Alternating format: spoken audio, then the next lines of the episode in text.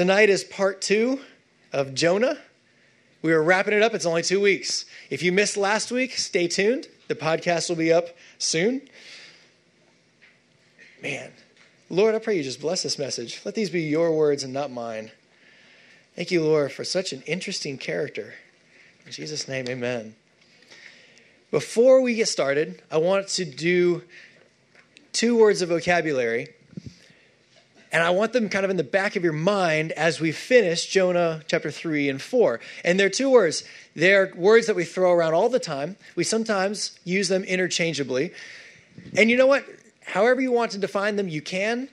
But I want to operate off of these definitions tonight because I think that they're powerful. And so let's throw them up. It's grace and mercy.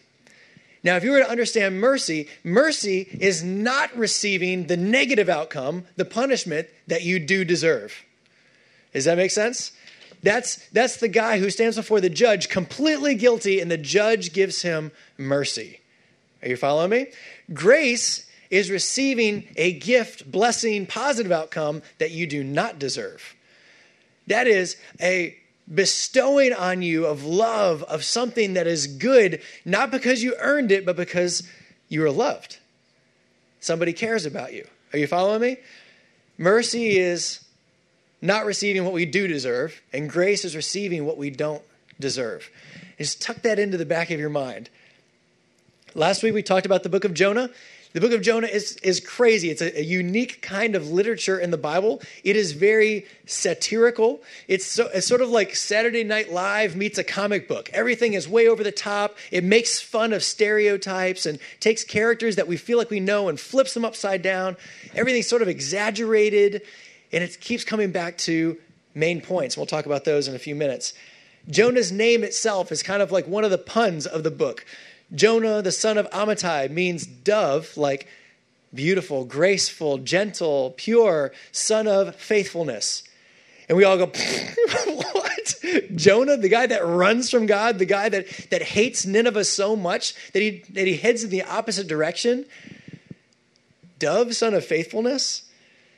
God calls this guy to go and preach in a big city. The city is actually the capital of the world power, the very, very evil world power and enemy of his own personal nation. And within the next 50 years, Assyria, Nineveh's capital, will conquer 10 of the 12 tribes of Israel. The northern kingdom of Israel will cease to exist, and Assyria will drag them off into slavery. He has a reason for not wanting to go. We actually talked about his motives being a little bit different than what we expected. And despite Jonah's every attempt to not be used by God, God even reaches out and captures this group of sailors, these idol worshippers, and turns them to himself. Jonah is very much an anti hero. He has his own motives. He wants to do his own thing. He's really not a very good guy or a nice guy. He's certainly not like a great hero of the Bible. And yet, despite his flaws, despite his rebellion, God keeps getting glory. God's mercy keeps being shown. We talked about the storm, that the storm was not a punishment. Often people will see the big fish as the punishment. Oh man, Jonah messed up, got to send a fish to eat him. But we talked about the storm, that it's God pursuing Jonah on behalf of Nineveh. God is concerned about this city of lost people, and he could have found somebody else, but he still cares about Jonah, so he goes after him with this very tough grace. And he pursues Jonah. And when Jonah was at the lowest of the low, they throw him over the boat and he's sinking. He's underwater and a shadow comes through the water and eats him. And we're like, Jonah's done for. He's fish poop. It's all over for Jonah. And yet, the fish was not a punishment, it was a salvation. The storm was a pursuit of God's grace, and the fish was God's mercy that captured him where he was. And out of the fish, Jonah turns and cries out a prayer of repentance. And it was beautiful. We kind of wrapped up with comparing Jonah to Jesus. Jesus makes this comparison. And we talked about the ways that Jesus fulfilled what Jonah was supposed to do, that Jesus is the dove, the son of faithfulness. He did spend three days. And where Jonah was rebellious, Jesus said, Send me, I'll go. Where Jonah hated, Jesus loved. And we talked about this goofy graphic of the dead fish. The dead fish that doesn't represent the big fish, the fish that's dead here on the shore represents Jonah's passion for Nineveh. It was just impotent, it was empty, it was dead on the shore. Compared to Jesus, who is the big fish that brings mercy and grace and salvation from our deepest, darkest, most hopeless moments. What a cool character. What an interesting story. And so tonight we get to pick up. I'm so excited. Ah, God, get glory because this is so worth it. Chapter 2, we're going to start in verse 10. It's just kind of like wrapping up. We read the poetry. Jonah gives this beautiful poem prayer, this beautifully Hebraic written prose of a prayer out of the fish's belly. And then verse 10 it says, So Yahweh, that's when you see L O R D, all capitalized in your Bible, that's the editors letting us know it's the divine name of God. So Yahweh spoke to the fish and it vomited Jonah onto dry land. That's funny to me. You know, it could have been like, you know, it's just sort of, he climbed out of the mouth, but it's like God's like, you know, blah. You know, he's got seaweed wrapped around his head. You know, women pay a lot of money for that. What is up with Jonah kind of like beauty things? Anyway, so he gets spit up onto dry land. And Jonah has had this, this rhema, this change of heart, right? Let's start in verse 1 of chapter 3. Now the word of Yahweh came to Jonah a second time. What happened the first time? Jonah ran, right? He goes down to Joppa, he gets in a boat, and he goes the opposite direction of Nineveh.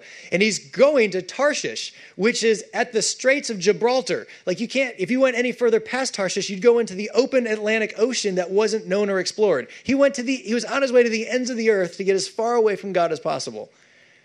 So the word of the Lord comes to Jonah a second time. Is that grace? Thank you, God, for being a God of second chances and third and fourth and 37th and 39th and 742nd chances. What a great God. God could have left him heading to Tarshish and been like, I'm going to find another prophet. God could have left him in the whale. Your exit's going to be a lot different than my plan, buddy. But God pursues Jonah because he wasn't giving up on him yet either. He has a city of lost people that he's sending Jonah to that he cares about, and he has a rebellious prophet that he still cares about. And so he comes a second time. Thank you, God, for your grace and for second chances. Jonah, your job isn't over yet. And he tells him, verse 2 Arise, go to Nineveh, that great city, preach to it the message that I tell you. Verse 3 So Jonah arose and went to Nineveh. Yes!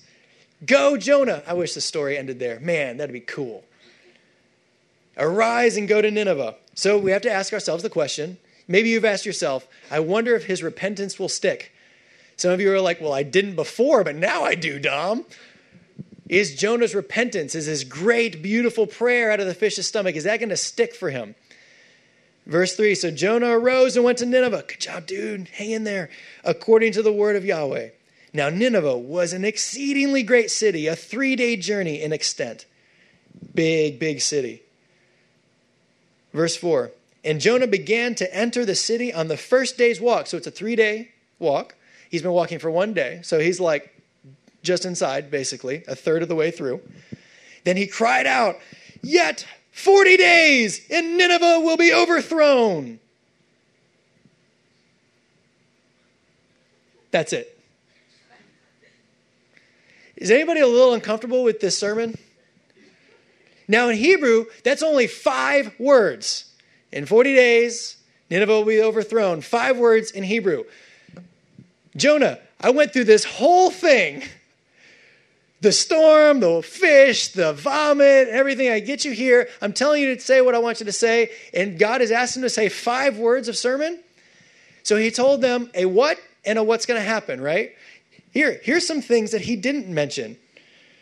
Now let's compare Jonah to some of the other prophets. Remember, a prophet is called by God to point out sin so that people will repent so that God can show his grace and mercy.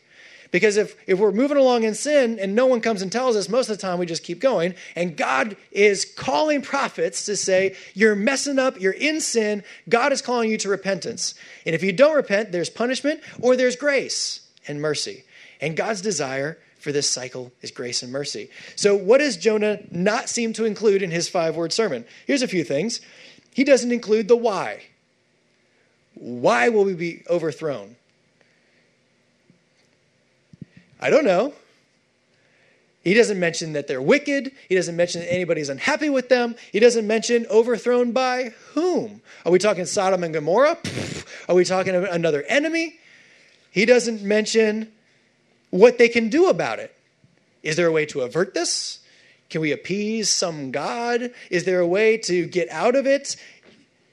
Every Old Testament prophet ever told the people how to repent how to turn back to God. Jonah's is five words. When's it going to happen? What's going to happen? No hope. Finally, where did this message come from? Did Jonah make this up? Was he like in the, the whale of the stomach and he's like throwing the dead fish dice and he comes up with this message? Like, where is this message coming from? Does is it coming from a God? Is it coming from an ambassador of another city? Every prophet in the Old Testament on behalf of God gave all the credit to God, whether it was punishment, whether it was grace, whether it was a future prediction. God always made himself known because he wanted them to know who was just, who was righteous, who was going to punish, who was going to bring blessing. Jonah totally leaves out God entirely. No credit for God, no mention of Yahweh at all. It kind of brings up the question, at least for me, I pose it out to you, take it or leave it. Is Jonah doing kind of like the bare minimum here? Is Jonah still hoping they won't repent and he's sort of self sabotaging his own mission? Would that really be outside of Jonah's character, who is, as we read last week, asking them to throw him off this ship to kill him ultimately so he could get out of doing this in the begin with? Are we outside of Jonah's character to think that maybe he's sort of sabotaging his own mission? Man, that makes me uncomfortable. Verse 5, what happens when he gives his five word sermon? So the people of Nineveh believed God. He didn't even mention God. They don't believe Jonah, they believe God. That, he didn't even get very far into the city. Notice, did y'all catch that? He didn't even walk across the city yet. He like walked in the gates, five word sermon, good, I'm done.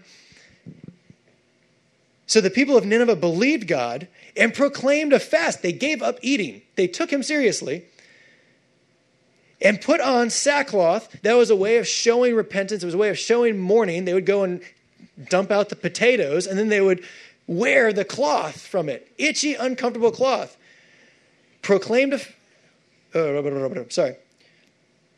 They believed God, proclaimed a fast, put on sackcloth from the greatest to the least of them.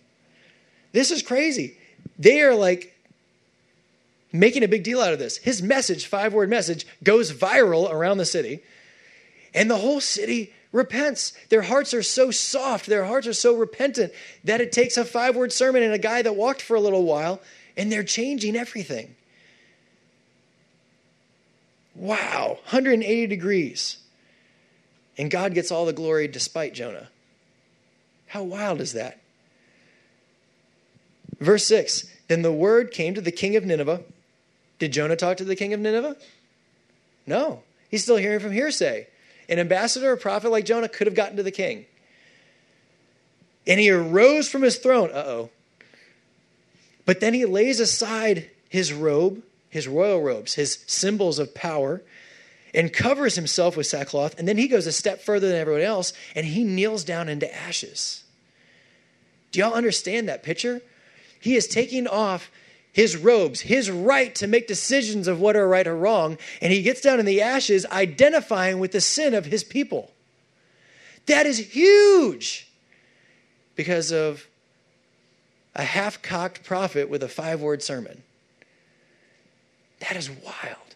God is doing something here. Verse 7. Hmm before I move on.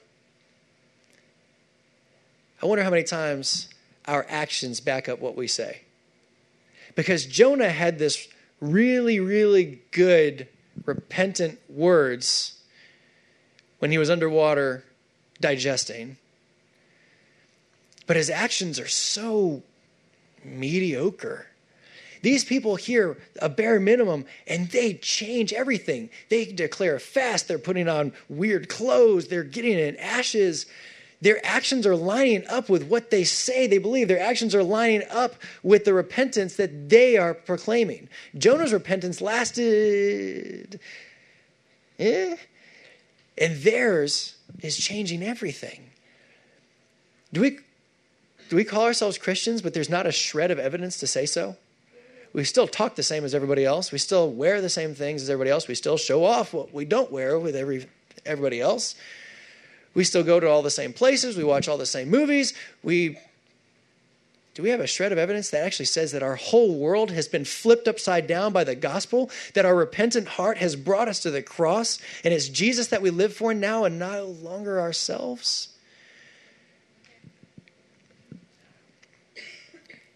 Man, go Nineveh. Worst people ever, five word sermon, complete turnaround. Holy prophet of Israel, saved from a fish, trying to get people killed. That's wild. Word gets to the king. Verse 7, what does he do? And he caused it to be proclaimed and published throughout Nineveh by decree. He is putting this on people and his nobles, saying, Let neither man nor beast, herd nor flock taste anything. We're not eating. Do not let them eat or drink water, but let man and his beast, as in the cattle, be covered in sackcloth and cry mightily out to God. The cattle cry mightily out to God. That's sort of funny. Yes, let everyone turn from his evil ways and from violence that is in his hands. So the turn here, you have to understand the word for turn means you're walking one direction because you walk like this. And then you do a 180. Something stops you, something catches you, and you decide to go this way and you walk this way right? Let us turn from our evil ways and go a different direction. This is what we miss out on in so many of our altar calls. And raise your hand with your eyes closed. Like, we're like, okay, great, you said the magic prayer. Have fun, go life. But there is a 180 turn here that has to happen that says, I was living for me, now I live for Jesus. And the cattle are repenting. That's funny. They're putting the cows in, in sackcloth and ashes. They are going way over the top. They are so repentant that they're like, we don't even know what it takes to appease this God. Let's go hardcore. Let's go all the way. Let's do everything within our power. How often do we live that passionate? I want my holiness that Jesus gave me to stay pure. I want to separate myself from everything and anything that would dirty me before my God. I want to keep everything in my mouth that might come out, that might dirty me. I want to go way over the top for him because he's worth it. That's the kind of passion God's calling us to. Hmm. Because of our very comfortable relative morality, we often forget that we are desperately hopeless unless God is merciful. That's where this city came to. This city, from a short walk and a five word sermon, came to just as low of a depth and repentant heart as Jonah did in a whale. They came to a point where they were scared and hopeless. And unless God is merciful, they were toast. They were over. Do we live like that? do we live with that kind of heart beating inside of us? God, I am got nothing to stand on. I've got no one to lean on. My sin is real, and unless you're merciful, I deserve everything coming to me. Verse 9. This is the king still talking. Who can tell if God will turn and relent and turn away from his fierce anger so that we may not perish? Verse 5, verse 10. You ready for this? Then God saw their works, that they turned from their evil way, And God relented from the disaster that he had said he would bring on them, and he did not do it. They turned to 180, and out of response and love and mercy and grace, God turned to 180. That's profound. And man, wouldn't it be cool if it ended right here? We could like high five Jonah. Wow, good job, dude. You were like the prophet of prophets. You went to the capital city of the worst nation on earth. Five word sermon? I've never preached a five word sermon. And the whole city changes. Man, hero status, Jonah. You get to go home. You're awesome. Mission accomplished, right? Verse 1 of chapter 4. But it displeased Jonah exceedingly, and he became angry. While the sinners are off being humble, doing the right thing, the man of God is being spiteful and self righteous. Man. Verse 2. So he prayed to Yahweh. Yeah, love it. So Jonah prayed to Yahweh and said, Hey, y'all ready? This, we're about to get Jonah's heart. This is why. This is why he jumped on the ship to Tarshish. I love you guys. This is why Jonah jumped on a, t- a ship to Tarshish. This is why Jonah is angry. Lord, was this not what I said when I was still in my country? Therefore, that's why I fled previously to Tarshish. For I knew that you were gracious and merciful God, slow to anger and abundant in loving kindness, the one who relents from doing harm. I knew you would be like this, God. I knew that you would look for some sort of loophole to let them off the hook. What a punk God.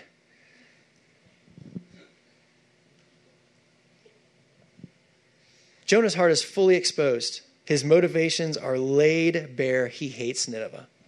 He hates these people. And you know what's crazy? Is Jonah is quoting God's own word. Exodus 34. I don't think I have a slide for it, but I want to make sure you don't miss this because this is so interesting to me. Exodus 34, verse 6. Y'all remember the story about Moses and the Hebrews? And Moses has gone up the mountain. There was fire and smoke on the mountain from God's awesomeness hanging out up there. And Moses is up there. And they see the people on the ground below the mountain, the Hebrews look up and they see this crazy sight of God's presence manifested in one place. And they come to the brilliant idea of making a gold calf and calling it the God that they see up there. And they start worshiping and doing all sorts of nasty stuff around the calf, calling it God, total full blown idolatry.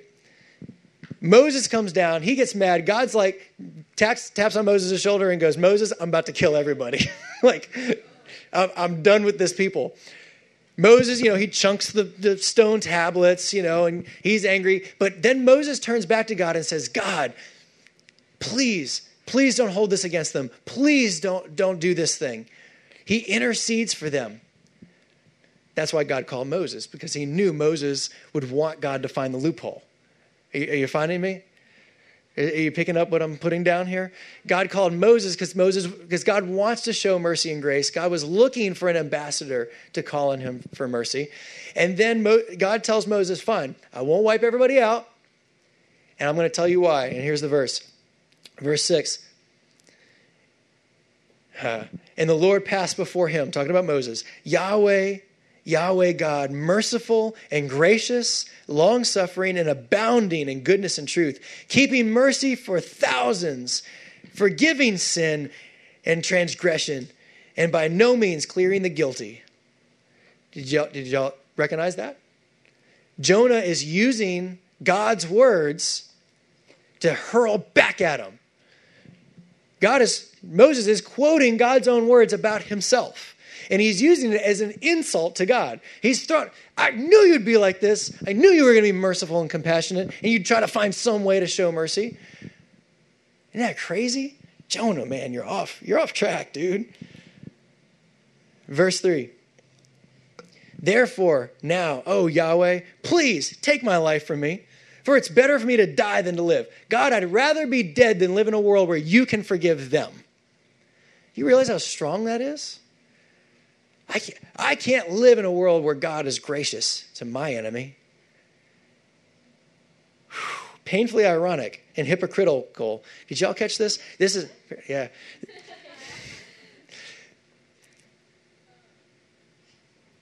Jonah is mad because God's showing them mercy when it was how many days ago that he received God's mercy?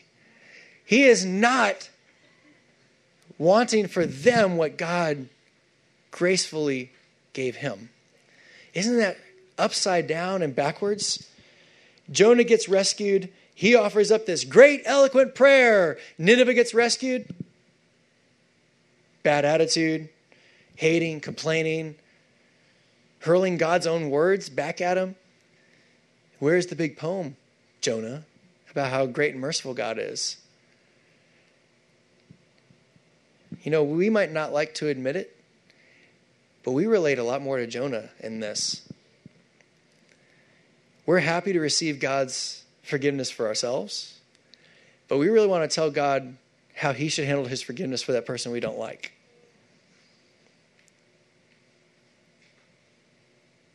Okay, thank you, God, for mercy. Thanks for grace. But let me tell you where you need to stop that. You know how they hurt me. You know what they're doing. You see how they drive.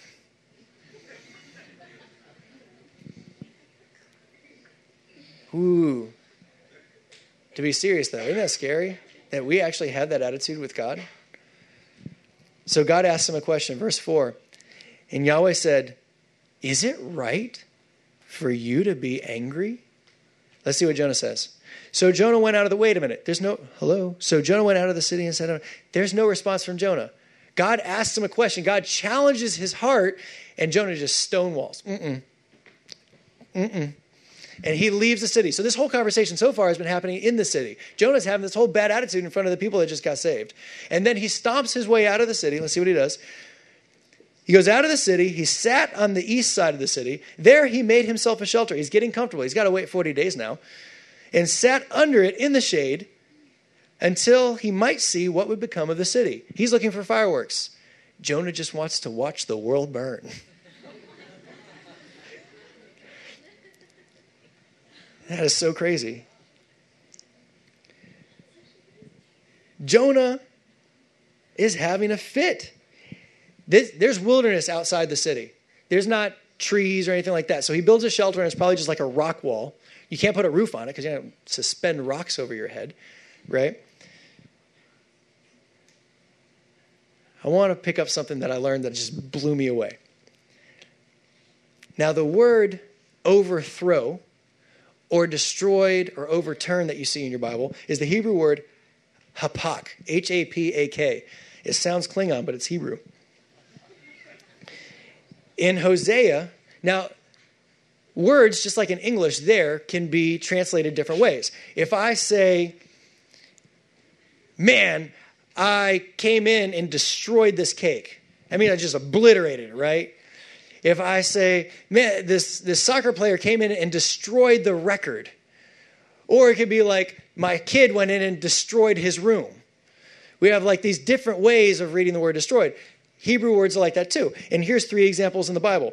Hosea 7 8, God is talking about Israel like a loaf of bread that hasn't been flipped over, as in when he says overturned, he means it was bread that got burnt because no one turned it over, right? Rotated it. In Lamentations 4 6, it talks about how Israel or Jerusalem specifically, is destroyed like Sodom. It is overturned, it is overthrown, it's been obliterated, right? No stone left on top of another. And in Psalms 30 11, the word hapak is discussed in using in comparing how God is going to turn our grief into dancing, as in, He will transform, He will change. So, when Jonah is out there doing his five word sermon and he says, 40 days, the city will be overturned. What way do you think that he believed God was going to use this word? To destroy, to obliterate, to break it down. Which way do you think God was after this whole time? God wanted him to go in and say, I've got restoration for you, I've got heart changes for you. Watch what I can do. I have punishment, but let me tell you, if you'll repent, I'm willing to turn this thing around and flip it over. God uses Jonah's words against him. that is too cool. I love it. God roasts Jonah on so many levels. That is just too funny. So God had just asked him, Jonah, is it right for you to be angry? He didn't get a response. So God is so gracious. He's so full of grace. Jonah does not deserve grace right now, but God keeps pursuing. And so he didn't get a response. Jonah stonewalls. He goes out. He's waiting for God's fireworks. And God comes to him again, but he takes on a different tactic. Verse 6 And Yahweh God prepared a plant and made it come up over Jonah that it might be shade for his head and deliver him from the misery. As in, it's very sunny out. So Jonah was very grateful for the plant. The word means extremely happy about the plant. He is like, bang, shout out to the plant. I got shade. This is great. I got shade while I watch God roast people. Man, this is the first time we see Jonah express a positive emotion. He is extremely happy about the plant, he's loving the plant. Verse 7, what happens? God is coming at him at a whole totally different angle, but he's still pursuing Jonah. Verse 7, but as morning dawned the next day, God prepared a worm. This is so comical. big fish, big storm, medium plant, little worm.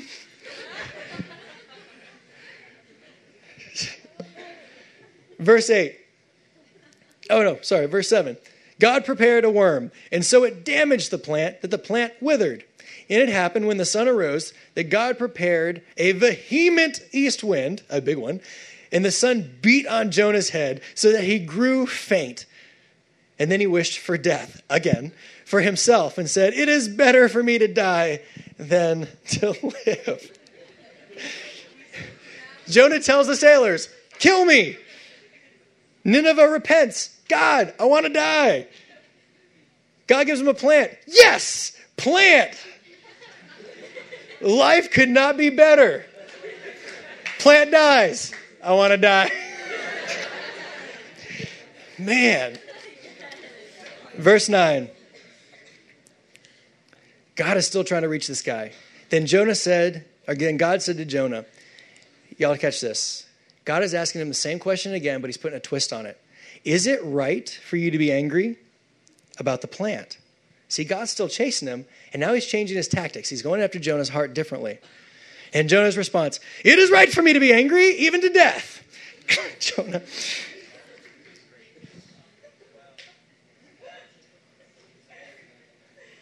You have a right to be angry over people. Do you have a right to be angry over a plant? Jonah wants the plant to be spared, but not the people. Jonah is so angry, he's completely irrational. I want your mercy. I want your grace. When I was at my lowest, I want you there, but I want them to have your judgment and punishment. He wants the plant to leave. He wants the plant to live because it benefits him. He wants Nineveh to die because it benefits him. Verse 10. All right, this is where God's just going to drop the mic. But Yahweh said, You have pity on the plant for which you didn't labor, you didn't make it grow, and it came up at night and it perished at night.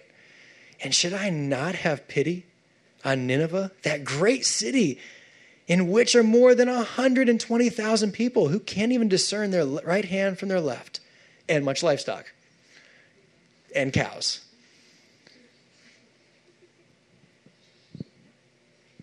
Let's just say, Jonah, that your irrational anger is totally valid. I'm laughing at you on the inside, Jonah, but let's just say for a minute that your anger about the plant is valid. If you're so angry about the plant, do I not have a right as the creator to have concern over people? And the story ends. And much livestock. And we end the book of Jonah. It's like so abrupt, right? I want to know what Jonah said. I want to know what happens with Nineveh. Nothing. The author does this on purpose because he's holding Jonah up. Like, let's, let's say I have a frame, a picture of Jonah, and he's holding Jonah up like this. And just imagine that picture of Jonah disappears into a mirror. And he's wanting us to look introspectively back at ourselves. Yep, I've shown you this character, and he seems ridiculous. He seems so far out. He seems so off base, so hateful and self righteous and prejudiced. Now let's look at ourselves. Maybe you see yourself a little bit in this character. Maybe you're not as, as innocent as you'd like to be. Maybe you're not Nineveh. Maybe you're not that much like me graceful, merciful, forgiving, maybe you're a lot like Jonah.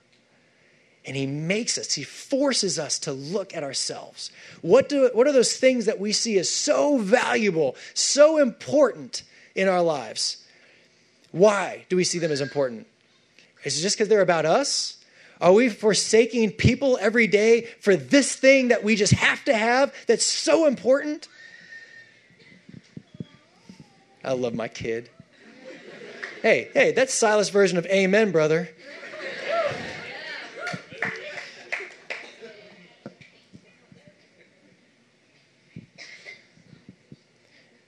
You see, God's love outweighs our judgments and our self righteousness. We need to get that through. We spend our lives pursuing us. Jonah was only after pursuing himself. When God has people on the line, God cares so much about Nineveh that he went through this crazy story to just get someone to go and preach because he knew their hearts were ready. How many ready hearts are we walking past every day? How many ready hearts that right now you are making a judgment call in your mind that they're not ready? God is sending Jonah, and you know what? That mirror should reflect on all of us that he's sending us to. And thank God for his grace that he keeps going after us because of his mercy that he wants to show on the people around us. What a God we serve. Here's the hard truth of the book of Jonah God loves me, God loves my enemy. Can we accept that? Oh, sure, Dom. Yeah, God can love whoever he wants. He's good, he's sovereign. Yeah, he can love whoever he wants. But you know what? God has not left it at that. God has asked you to love his enemy, your enemy. You see, God works in this circular pattern. Judgment is not opposite of love. Out of God's love, He judges so that people will repent, so that He can show mercy and grace because of His love. I heard a great example the other day. If you were walking past a school and you saw two fifth grade boys kicking a girl on the ground, would you deem that as wrong? Then you have made a judgment call. You judged that it was wrong that they were doing that. I hope you would, and I hope that you would do something about it. And we have a God that sees evil and it's killing his people. And he's making a judgment because he is true, he is just, he's the only one rightful to do so, and he is calling his people to the carpet. Guess what? We're part of that. He's calling us to the carpet so that we can repent, but don't miss it, so that he can now show grace and mercy because he's loving. Love will deal with sin. Love also extends grace and mercy at repentance. That is the God we serve. What a great God. God is not out to punish because he's just mad about life. He is out to call us to a fork in the road because his heart is to pursue. Are you, the reader of Jonah, okay with the fact that God loves your enemy? Do we hate our enemies? Do we wish and hope and kind of even pray that bad things will happen? Meanwhile, accepting mercy and grace for ourselves? Luke chapter 6, verse 27 and 28 is kind of one of those verses that we read and we nod at, and then we try to forget quickly. Jesus is talking, he says, But I say to you who hear, love your enemies, do good to those who hate you. Hate is not a soft word. Do good to the people that hate your guts. Bless those who curse you. Pray for those who spitefully use you. Love your enemies. It is critical. Like the gospel message we were sinners. God sends Jesus to die on a cross to take our sin. He raises from the grave. He ascends into heaven. That whole transaction lays his righteousness over us so that we can know God. That gospel carries with it the absolute fundamental fact that we are called to love our enemies because God did it first, and that was every one of us. That's where Jesus can get off saying such a strong statement is Jesus first loved you and me.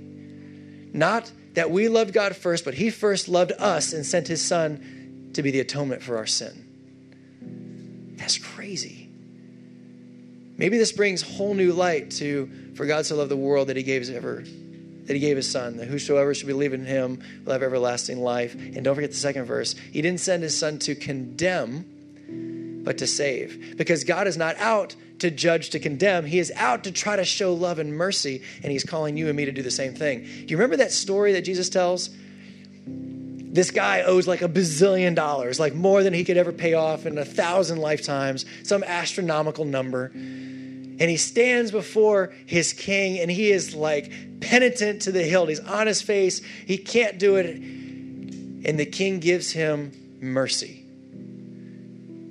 forgives his debt, right? And he is like thrilled, overjoyed, a debt he could never pay. And he heads outside the courts and he's all excited, but then he sees a servant that owes him like 50 bucks.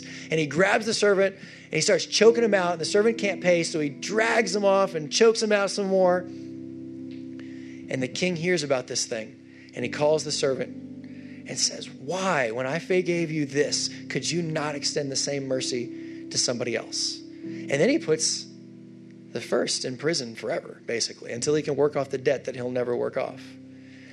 That's the story of Jonah. Jonah was at the lowest of the low, hopeless, and God plucks him out of the ocean with this fish of grace. And then Jonah turns around to a city of people that don't know their left from the right, as in they've been misled. They haven't had someone come and tell them they needed to repent yet. And Jonah can't even bring himself to show love and forgiveness. He just wants ill fate for them, he just wants their destruction. Jonah is that servant. But Jesus wasn't talking to Jonah, he was talking to us. How often are we that? We take our salvation. Thank you, God, for my salvation. Awesome. But I, I'm sorry, I'm not going to be able to forgive this person. They just hurt me too much. They've just gone too far. They just annoy me so much. And maybe it's not even that. Maybe it's we just do the bare minimum. Because I'm a Christian, I have to, yes, thank you. I'm just going to do the bare minimum. I'm going to avoid them wherever I can because that's the Christian thing to do because I can't even tell you what I would say if we actually. T- that's not God's heart for you or them. His heart is an extravagant love, full of extravagant mercy and extravagant grace. We're the servant. We're the ones that are called to, maybe we're the ones called to repentance tonight. Maybe we look in the mirror and go, oh, I'm way more like Jonah than Jesus. I'm way more like the fish dead on the shore than I am the one that is capturing people for God's grace. I, I want to be over here. I want to be used by Jesus. I'm, I'm, that's an old version. That's the casual Christian version. Maybe tonight we need to look in the mirror good and hard.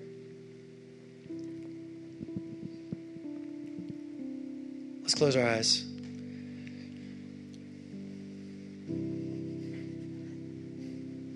Lord, you know what is in our hearts.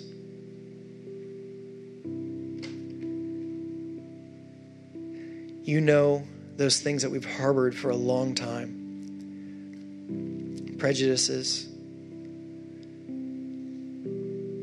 anger, bitterness, unforgiveness.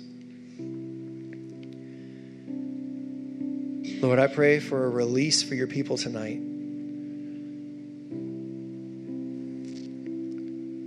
Not because of anything that we do, but because you are quickening our hearts through your Holy Spirit to chisel away the stony parts and replace them with your heart that beats for people. The people that are the worst of the worst of people. And instead of wishing ill, we will start praying that you will forgive them. Jesus did it. What a love. Only the kind of love that you can instill in us. And so, Lord, I ask you through your Holy Spirit to pour your love and your heart into your people tonight.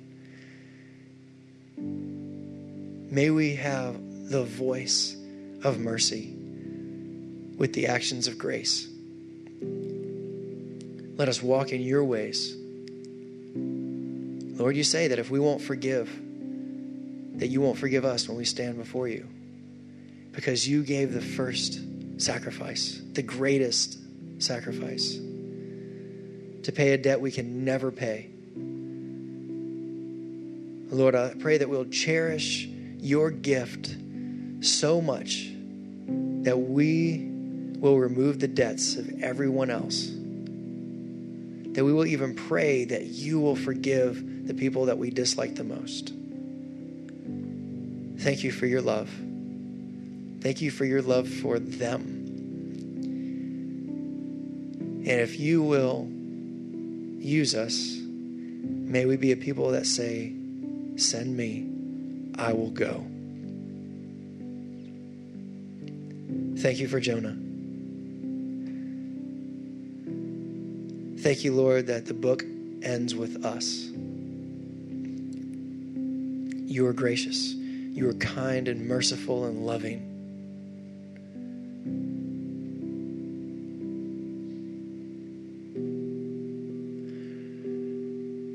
Between you and God. I'm not asking for hands, just between you and God. If tonight pricked you a little extra hard, say a prayer just between you and Him and say, Lord, that's me.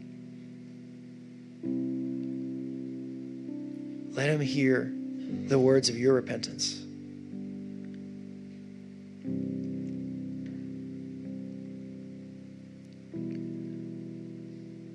Lord, I pray that our repentance is followed by actions. Let us be more like Nineveh,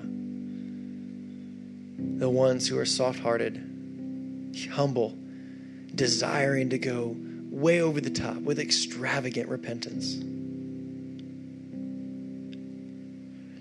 Lord, we lift up our hearts to you. They belong to you. If there's anyone in here that doesn't know you, go get them, Lord. Maybe send us. Lord, let them not find peace until they've found your love.